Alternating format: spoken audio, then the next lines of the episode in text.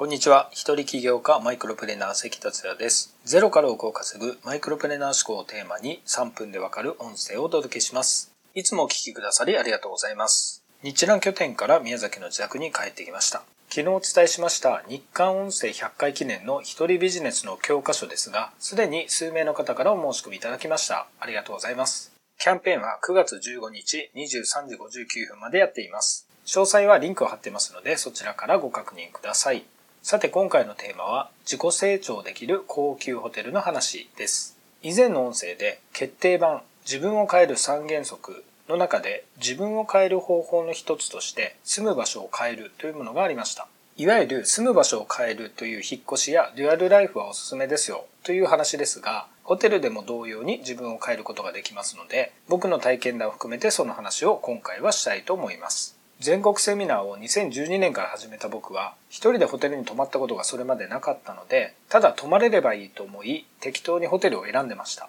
利便性が良く価格も手頃なよくあるビジネスホテルのシングルベッドの部屋です。セミナー講師としてみんなの前で講演する立場なので気持ちよくセミナー会場に向かいたいとだんだんと思い始めて自分自身が心地いいと感じる環境づくりは必要だなと思い始めたんですよね。そこでめちゃくちゃミーハーですがハイアット、シャングリラ、リッツ・カールトン、シェラトンなどといった高級ホテルに泊まってみたのです。すると、ロビーやラウンジ、レストランの雰囲気、スタッフの方々の対応が全然違うことに驚かされました。例えば安いビジネスホテルだと、チェックインの時に愛想が全然なかったり、エレベーターや部屋の行き方の説明が全くなかったりもしました。宿泊者が暗そうな感じの人が多いホテルもありましたね。対して高級ホテルは、まずドアマンが出迎えに来てくれますよね。荷物預かってもくれます。これ慣れてないと荷物を渡すのを拒否してしまいますが、そこはサービスを受けた方がスマートですね。そしてロビーにはいかにも仕事ができそうな人やお金持ちそうな人がたくさんいます。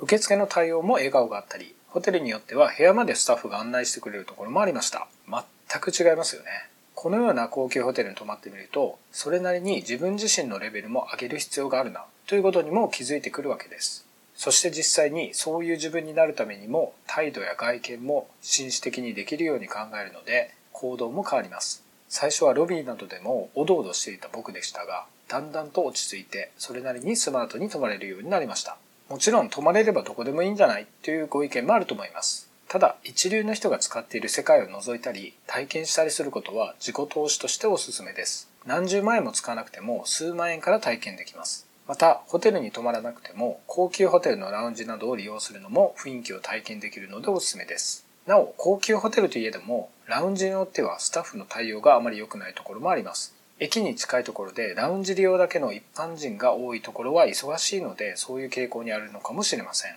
ラウンジを利用される時には、ゆったりと落ち着くラウンジを探してみてください。それでは今回は以上です。最後までお聴きいただきありがとうございます。この音声を気に入っていただけましたら、シェアなどしていただけると嬉しいです。それではまた明日。